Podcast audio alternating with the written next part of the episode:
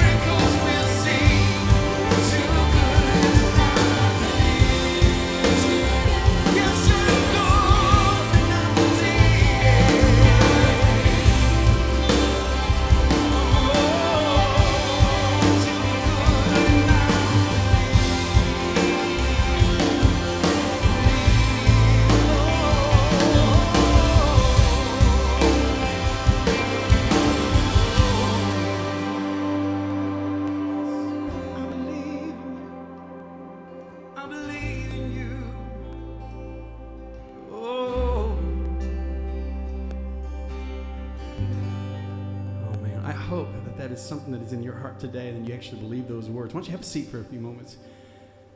We are here because we believe that God is alive and well.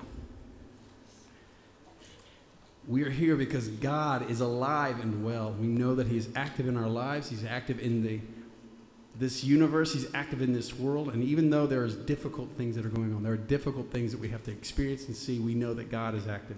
He's working in each of our lives. I'm so glad you're here. My name is Steve Smith. I'm the worship minister, and I'm I am so thankful that we get a chance to come in here and be reminded again of what God can do and is doing. You know, and I am so glad that you chose to be with us today. We'd love to get to know you a little bit better. So if you haven't filled out a card, you don't know what that card looks like, or you have no idea why you would ever do a card, you know, we want to know about you so that you can get kind of connected with us as well. So if you're not that type of person, you want to meet somebody out in the Welcome Center when we're done, please do so. That way we can uh, get in connection with you. It's always fun. Connection is a big part of what we do worship and serving and growing. And so if you have been here for a little while and you think, you know, it'd be good to kind of grow a little bit more, we're going to have a couple opportunities. One in uh, particular, we have new uh, growth groups that have just started. I think it was last week. Uh, some that are uh, kind of geared toward women, some that are geared toward men.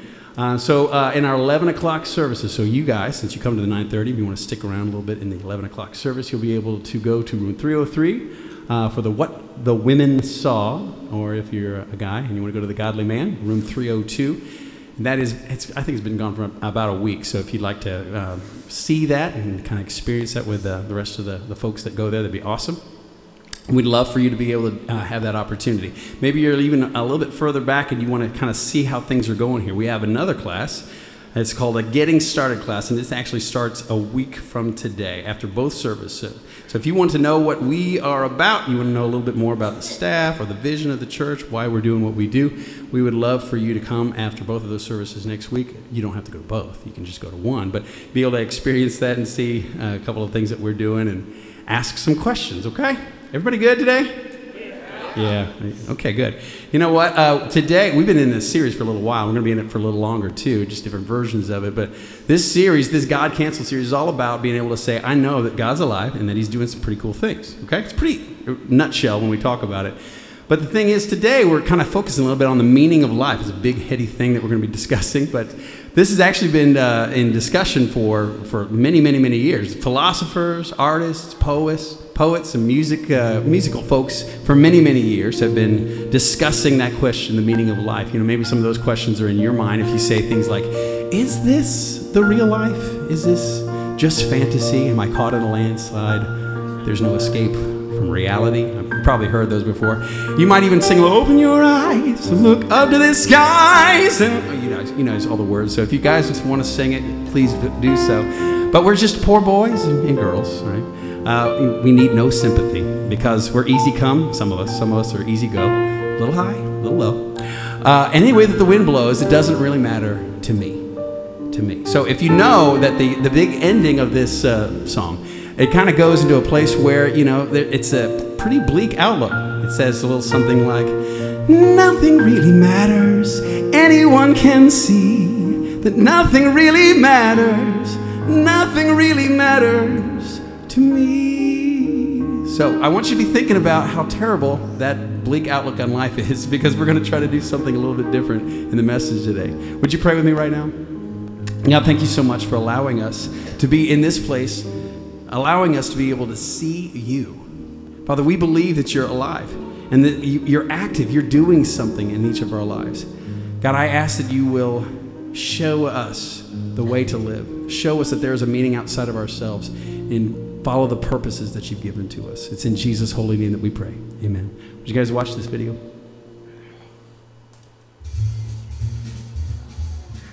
You know, nobody asked me if I wanted to exist.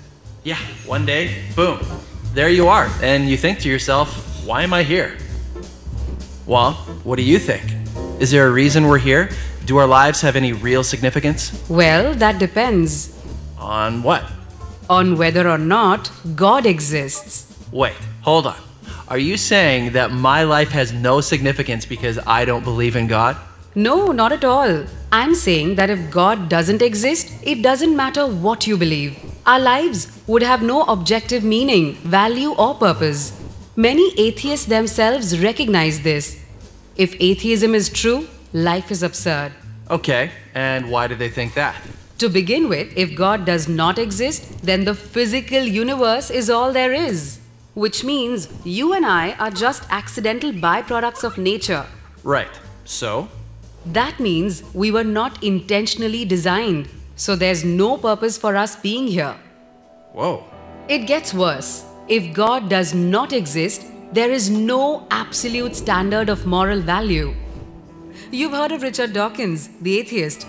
He points out that in a materialistic universe, there is at bottom no design, no purpose, no evil, no good, nothing but pointless indifference.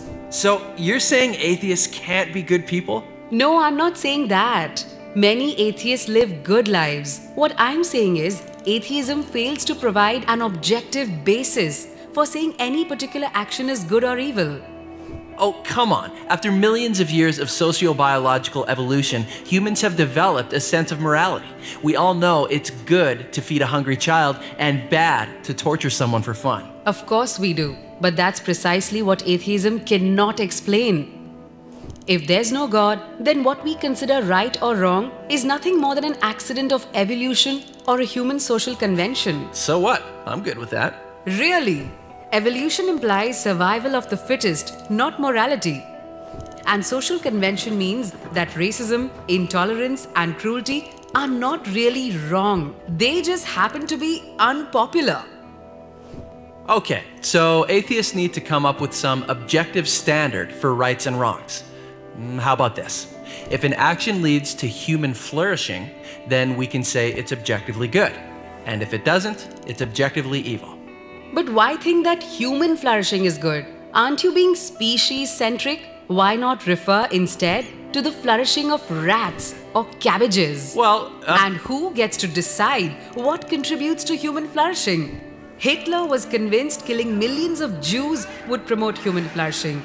And Margaret Sanger thought forcing poor people to be sterilized would lead to human flourishing. As Kai Nielsen points out, pure practical reason will not take you to morality. So, if atheism is true, there is no legitimate basis for saying that behaving one way is worse than behaving any other way. So, it really doesn't matter how you live your life, your day to day choices are meaningless. that's depressing. So, if there's no God, what happens when you die? Well, nothing. You simply cease to exist. Right. So one person lives a kind, generous, thoughtful life. Another lives a horrible, violent, selfish life. It doesn't matter. In both cases, the outcome is the same nothingness.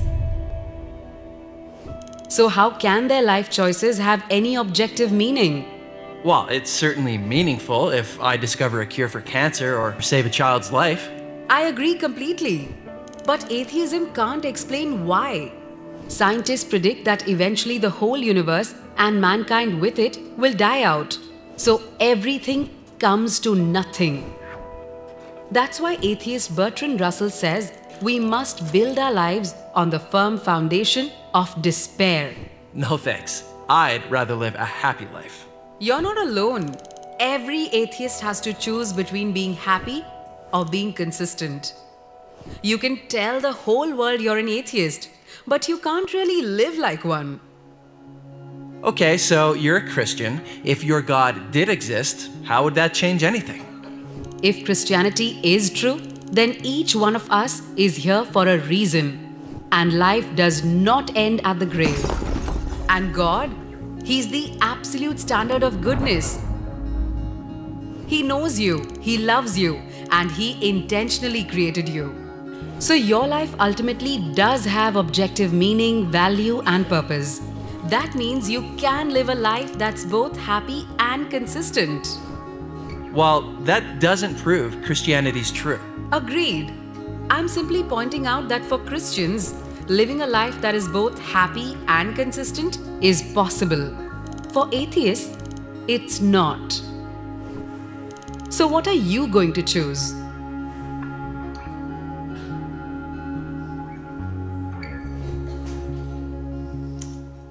Good morning. It's me. If you are new to Capital City Christian Church this morning, or if this is your first time, let me begin by apologizing directly to you. I am not the regular guy. And that collective groan you probably just heard from the regular attendees around you was them realizing that it looks like I'm going to be up here this entire time, which unfortunately is true. When Doc Pattison, our senior minister, asked me, he told me he was going to be out of town this week, he asked me if I would consider giving the message today, I was very taken aback. I mean, no one's more surprised than I am that I'm up here right now. Trust me. But I said, I guess, uh, you know, I'd consider it as long as the topic of the day isn't too heavy or deep or anything like that. He said, okay, great. And I said, well, what is the topic? He said, we're going to be talking about the meaning of life. oh, okay. So I laughed and I said, well, you guys must be pretty desperate if that's the topic and you're asking me to give the message. He kind of paused for a second. He said, yeah, Jordan, we are pretty desperate. Okay, you didn't have to confirm it quite like that. But in my final plea, I said, well, what about John Sutphin? I mean, he's the executive pastor.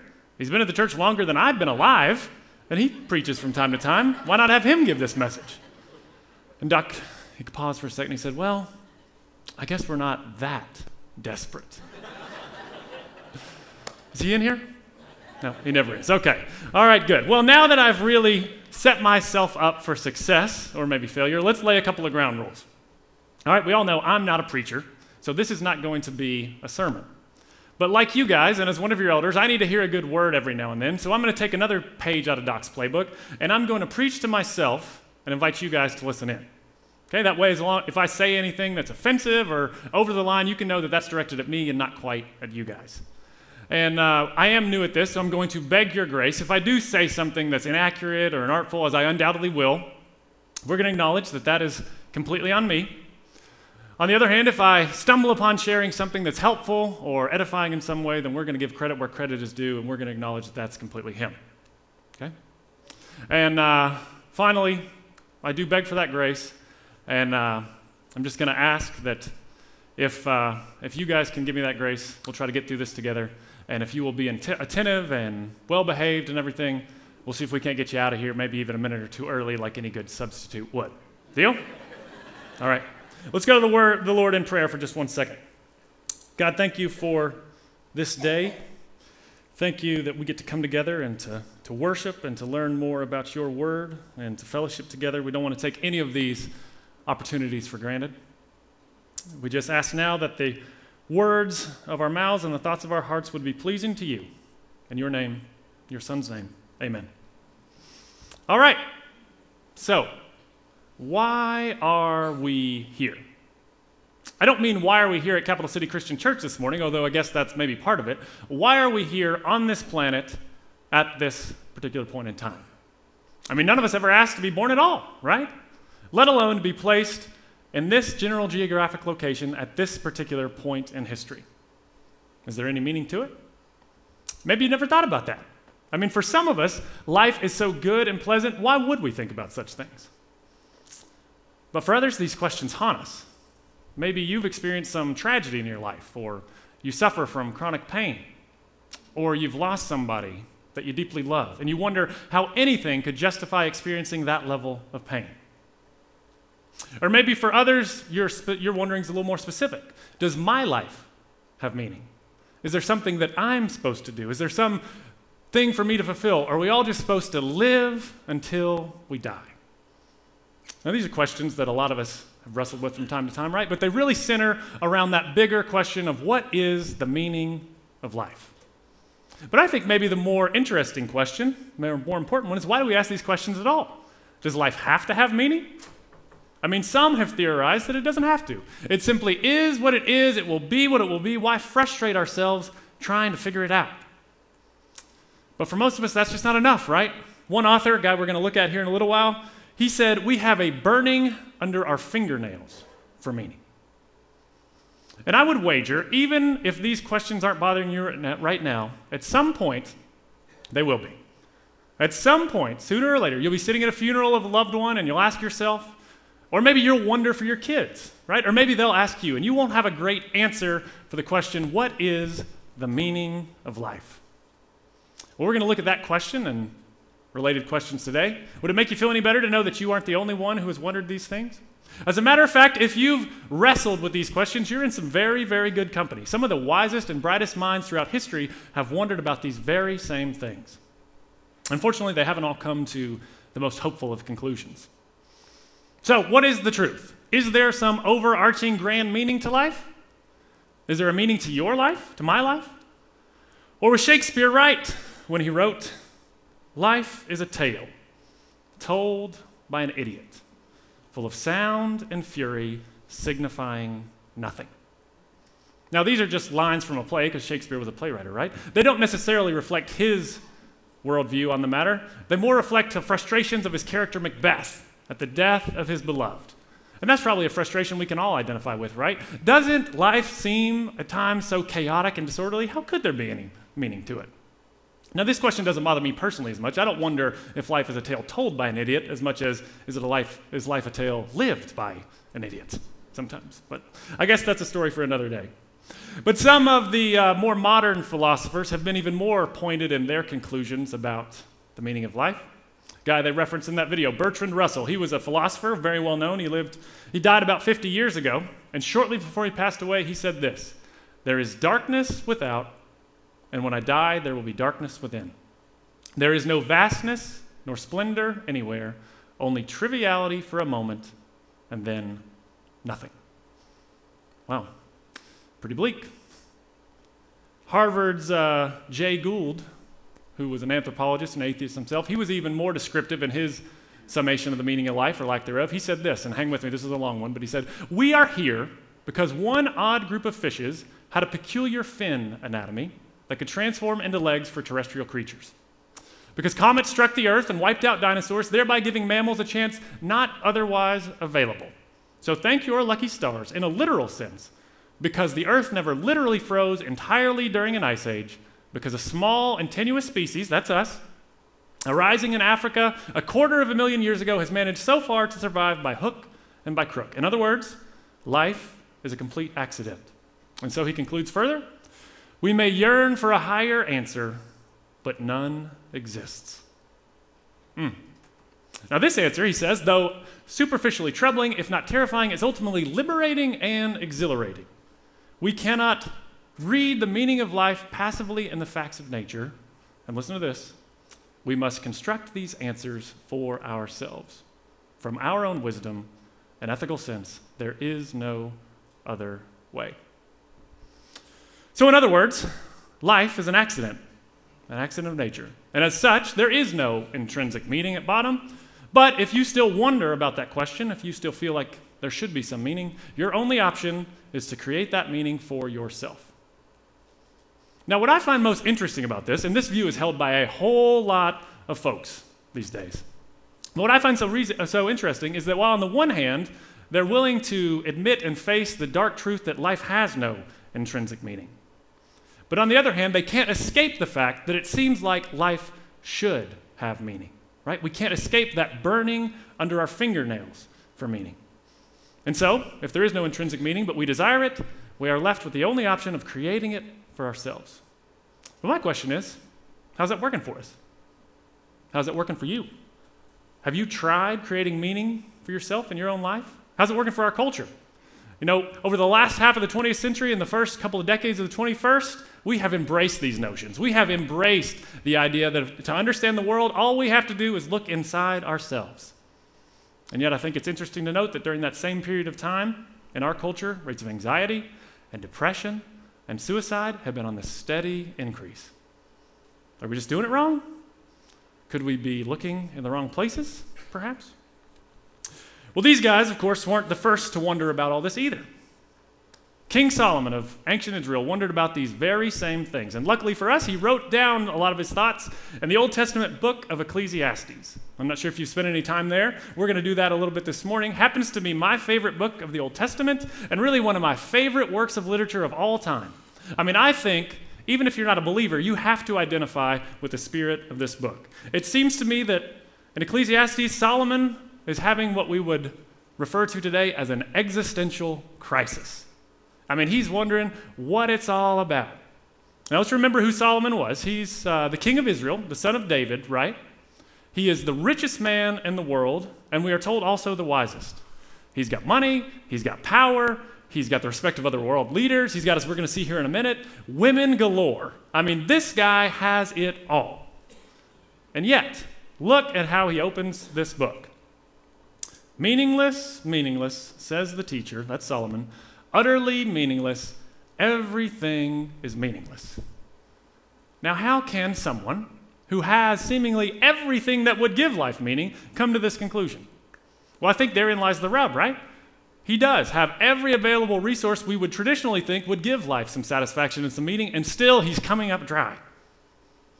Now, in reaching this conclusion, Solomon was actually reaching the same conclusion as one of the other more modern philosopher, somebody you heard from just a little while ago, actually. Let's look at this side by side for a second. So, Solomon, he says in Ecclesiastes, meaningless, meaningless, utterly meaningless, everything is meaningless, a chasing after the wind. Sound familiar? Something like, nothing really matters, anyone can see. Nothing really matters, nothing really matters to me. Freddie Mercury, Bohemian Rhapsody. Hmm? By the way, if you uh, enjoyed that reference that Steve was making earlier and that we're quoting here, and you really feel like we're speaking your langu- language with this one, well, we got something else that uh, is coming up here at the church here in a few weeks you might want to look at. Uh, we're having an AARP informational session that you might want to look at. I'm so sorry. I said I was going to try not to say anything offensive. That's really directed at Steve, okay? That song is almost 50 years old, and so is Steve. He's rapidly approaching the big 5 0. So let's blame that on him. All right, so back to Solomon. He's wondering about the meaning of life, right? We've already established he's got every available resource to do, do so. He's got wisdom, he's got access to pleasure, he's got power, he's got money. So he's going to look at all these things. And he starts with wisdom, wisdom itself. That makes sense. He's the wisest man in the world. If understanding the meaning of life is simply a matter of looking to our own wisdom, then for Solomon, this should be a piece of cake. And yet he quickly concludes that wisdom, for wisdom's own sake, provides no meaning at all. And oftentimes, with knowledge only comes more pain. And he says, For much, with much wisdom comes much sorrow. The more knowledge, the more grief. And like the modern scientists and philosophers of our day reluctantly conclude, wisdom and knowledge alone don't provide any meaning at all. By themselves, they just serve to illuminate the emptiness. And so, he moves on to testing pleasure as a meaning of life. And certainly this appeals to us, right? If there is no afterlife, nothing beyond this, nothing else to live for, why wouldn't we just maximize pleasure as much as we can in the time that we have? Eat, drink, and be merry, right? For tomorrow we die. And certainly there's plenty of people in our culture who are testing this hypothesis. But few of them have the ability to test it quite like Solomon. Look at this. He says he tried cheering himself with much wine, and he built houses for himself, and he had servants and had luxuries of every kind. Uh, elsewhere, we're told he had 700 wives and 300 concubines. There's a little note in here also that always cracks me up. It says he had men and women singers and a harem as well. It's just like a little note. Oh, yeah, I also had a harem. I mean, my goodness. And yet, uh, well, I do want to, make a point here. Nowhere does it say that God endorsed this behavior by Solomon. In fact, way back in 1 Kings, it makes it very clear that God was displeased that Solomon had taken on all these wives and concubines and everything. But it appears that for purposes of this experiment, Solomon was given great latitude. And he himself maintains that through all this, his wisdom stayed with him. Somehow, he was given the ability to engage in very foolish behaviors, but retain the discernment to acknowledge their foolishness. And in the end, he concludes that that's exactly what it was foolishness. In testing pleasure as a meaning of life, he denied himself nothing, and yet he says nothing was gained. At bottom, he couldn't find enough pleasure to satisfy that need in his soul. I had a similar experience to Solomon not too long ago. Not the, not the harem thing, nothing to do with that. Uh, but several years ago, I became consumed with honeycomb. Not honeycomb the cereal, but real honeycomb. Have you, haven't you ever seen it when they pull it out of the hive and it's all gooey and it's like dripping honey? Doesn't that look amazing? Well, I just had to have some. I saw it on TV or something, and I, would, I, I looked for some everywhere. Do they sell this anywhere? And finally, by some miracle, one day I'm in a store, I look up, and they are selling those wonderful squares of honeycomb. They look just like that. Like, oh my goodness, it's my lucky day. So I bought some and I took it home that night and I was planning to have it for my dessert after dinner. I was so excited. I mean, it had been months and months and months and now, now I finally got it. But as luck would have it, that day I happened to get home from work a little bit early and uh, earlier than usual. And my Meg, my wife, she was still working at the time and outside of the home and she called and said she was going to have to work a couple hours late that evening. So I was on my own for dinner. So as dinner time approached, though, I was feeling pretty lazy. I really didn't feel like fixing anything. And I'm walking around the house. I keep walking by that honeycomb on the counter, and it's looking better and better. And I'm getting hungrier and hungrier. And I know this is not a good idea, but I start thinking, what if I just eat the honeycomb? for dinner. It looks substantial. It looks like it should be pretty good. I knew that wasn't a good idea, so I tried to stave off temptation, but eventually I just couldn't take it anymore. And I cracked and I said, I'm going to eat this honeycomb for dinner. So I sat down at the kitchen table, got the honeycomb out, got a big old spoon, and I plunged it in there and I pulled an enormous bite out. And guys, oh, it looks so good. I popped it into my mouth, and I got to say, as good as advertised. I mean, this was awesome. Just the, the sweetness of the honey, the chewiness of the comb. At first, it was just amazing. But very quickly, things began to change. And before I could even get my second bite, as that first bite was going down, coating my throat, and then my stomach, and then seemingly every blood vessel in my body, I entered what I can only non professionally describe as some weird version of diabetic shock. I mean, every muscle in my body started shutting down one by one, everything except for my brain and my stomach, which continued churning and swirling for the next several hours. I mean, I was sick as a dog. Couple hours later, Meg comes home and she finds me in a stupor on the couch and she's like, What happened to you? Like, I ate honeycomb for dinner. Never doing that again. Horrible decision. But what was the problem? There was nothing wrong with the honey or the comb, right? Honey's great when used in small doses to sweeten things and whatnot, but when you make it the main course, it leaves you unsatisfied and sick. And that's exactly what Solomon figured out with pleasure, right? Nothing wrong with pleasure. As human beings, we need pleasure to be healthy physically, spiritually, emotionally. It's good to experience pleasure on a regular basis. But when you make it the main goal of life, when it's the main dish, it ends up leaving you unsatisfied and sick. And so he concludes pleasure also is meaningless. Next, he moves on to toil, or what we might call work, accomplishments. And he says he built big cities for himself and he conquered lands and he made all, did all this stuff to make his name great, right? We know he built the temple. But when he looked at all that his hands had built, he was still, he says he was still unsatisfied. And all he could think about when he looked at that was one of these days he's going to die. And he's going to have to leave that to somebody else. And who knew whether that person would appreciate what he had done or whether they might squander everything he had worked for. And so he concludes I hated all the things that I had toiled for under the sun, because I must leave them to one who comes after me, and who knows whether he will be a wise man or a fool. So, lastly, he tries riches or money as a meaning of life.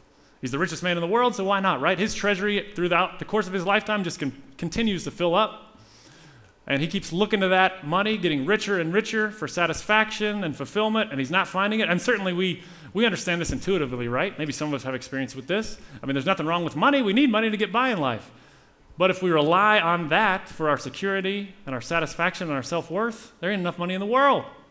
And that's what Solomon ultimately concluded. Richest guy in the world, nobody had more money than him. And yet he concludes whoever loves money never has enough, money enough. Whoever loves wealth is never satisfied with his income. This too is meaningless. So the guy who has it all, he's got all the wisdom, all the access to pleasure, all the power, all the money. He tests all those things and he says at bottom, they were all meaningless, a chasing after the wind. So, if our modern scientists and philosophers can't give us a satisfactory answer to the meaning of life, and even Solomon himself, with all his wisdom and resources, can't seem to find a satisfactory answer either. Where else can we look? Well, there is one more place I want to take you. Unfortunately, it's a long way from the royal passages of Solomon's castles, and it's a long way from the safety and confines of the halls of academia and science. Got to take you to one of the darkest settings in human history the Nazi concentration camp. Dr. Viktor Frankl is a name that Doc has referenced several times. He's a man that Doc has referenced several times throughout this series, and for good reason.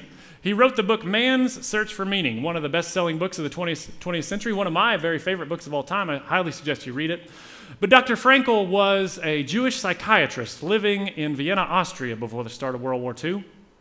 And a couple years into the war in 1942, he and his family were taken captive by the Nazis. And over the course of the next three years, they would spend uh, time in four different concentration camps, including the infamous Auschwitz and Dachau camps.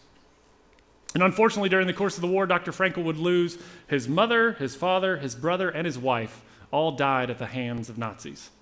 Fortunately for humanity, though, Dr. Frankl would manage to survive. And he said that he made the decision at the start of the war, when he, when he was taken captive, he was going to do everything he possibly could to survive as a psychiatrist because he wanted to observe those dark times of humanity and see if he could wrestle any insights out of that as a psychiatrist and live to share some. And luckily he did. He shares a lot in his book.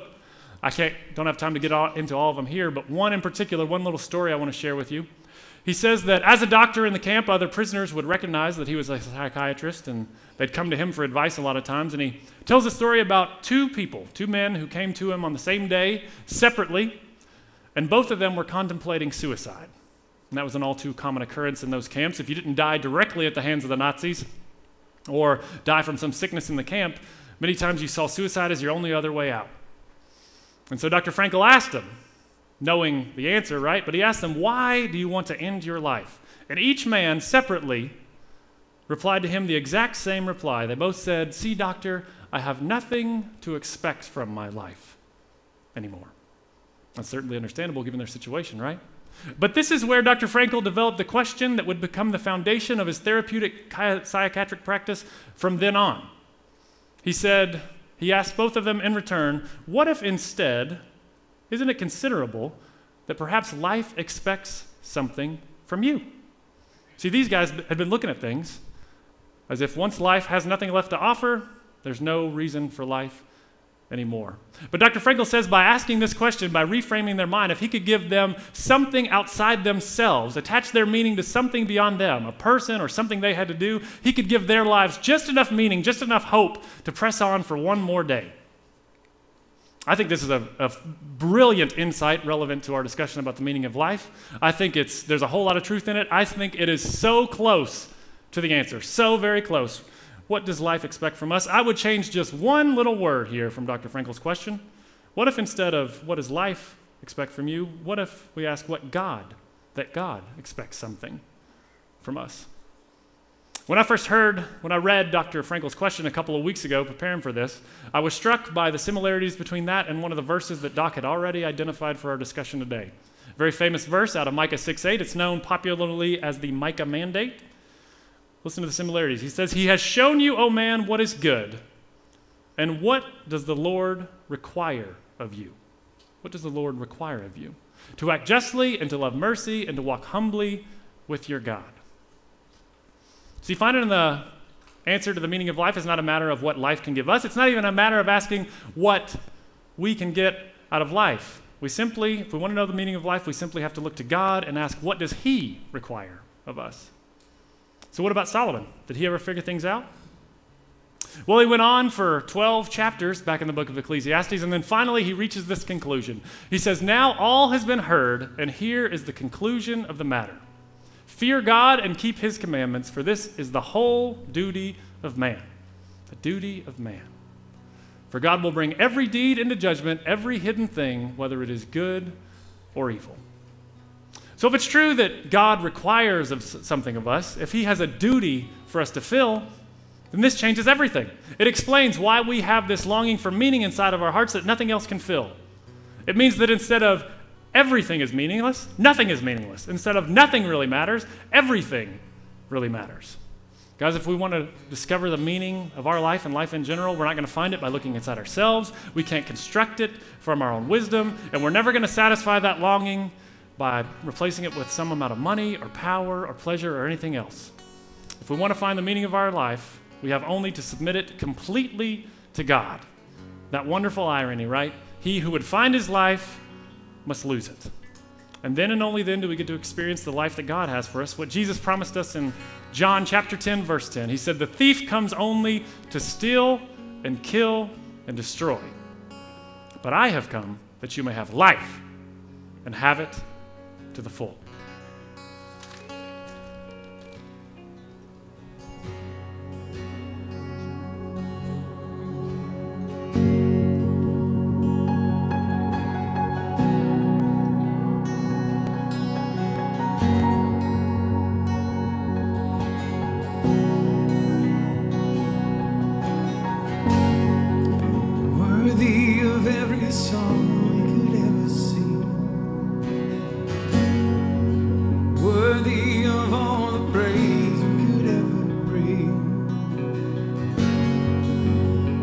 believe.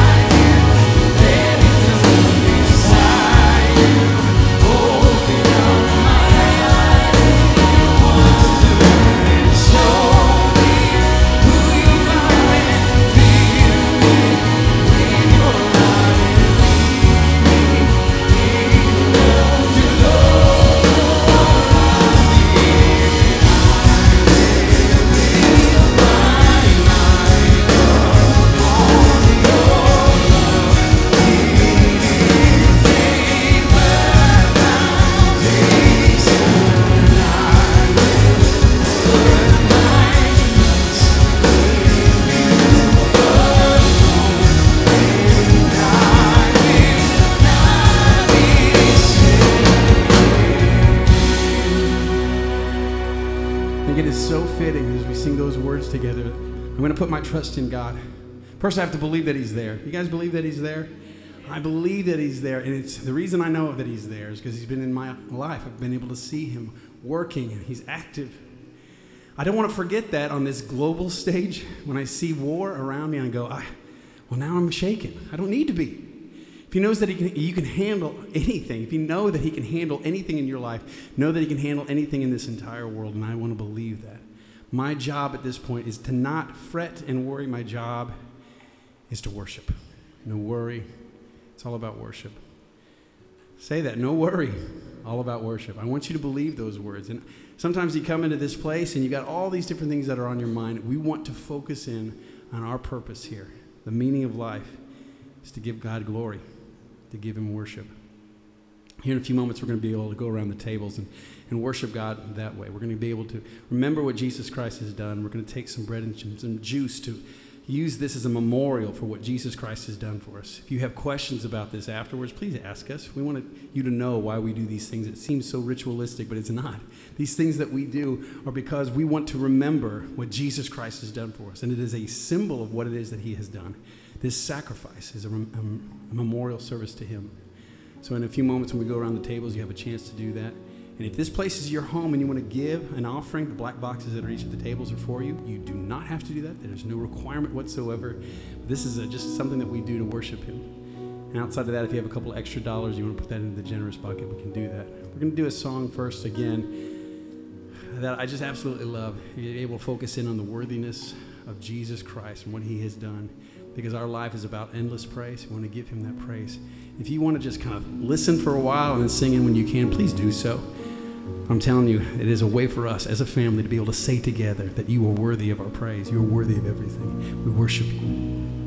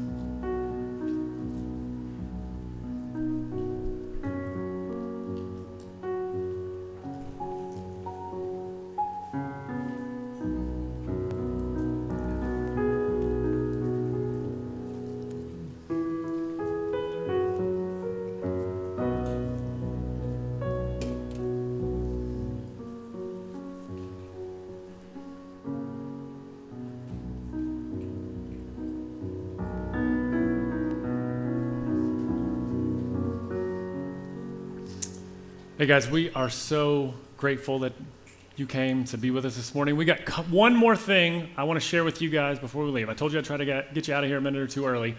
Um, but this is a statement of faith that was developed about 400 years ago.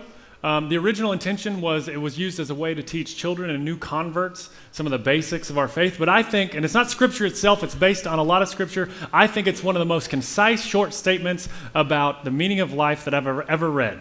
My mom taught it to me when I was younger, and you guys can take it with you, you can teach it to your kids, but it's good just to keep in, in mind throughout the day. As you go about your daily lives, it's a context to filter everything through to make sure that you are living the life that God intends. Okay, it goes like this it says, What is the chief end of man? To glorify God and enjoy Him forever. That's why we were put on this earth. Okay, we're to do this. I'm to we're to do a call and response. I'm to ask the question, and then I'm to ask you guys to say the answer out loud. We'll do one practice and then one real thing. Okay, let's do the practice here. What is the chief end of man? That's right. You guys sound good. All right, here's the real deal, though. What is the chief end of man? That's right. That's exactly right. That's why we were put on this earth to glorify God and enjoy Him forever, to love God and be loved by Him. And how, one of the primary ways that we love God is by loving other people and moving them closer to Him. Right? How can we do that practically? Well, if you're a husband or wife, you're the only person on the planet who can love your spouse in that way. If you're a mom of some kids, you're the only person on the planet who can love those kids as their mom. If you're a dad, you're the only person on the planet who can love those kids as their dad. You might work with somebody or have a family member. You might be the only person who has a chance at influencing their life and moving them a little bit closer to God. So that's my challenge to you as we go out today. Just go out there, influence our community. See if you can find somebody, move them a little bit closer to God. That is our meaning. Show them what it's like to live a life of meaning and try to influence them to live one as well. Okay? Thank you guys so much for being here. We'll see you next week.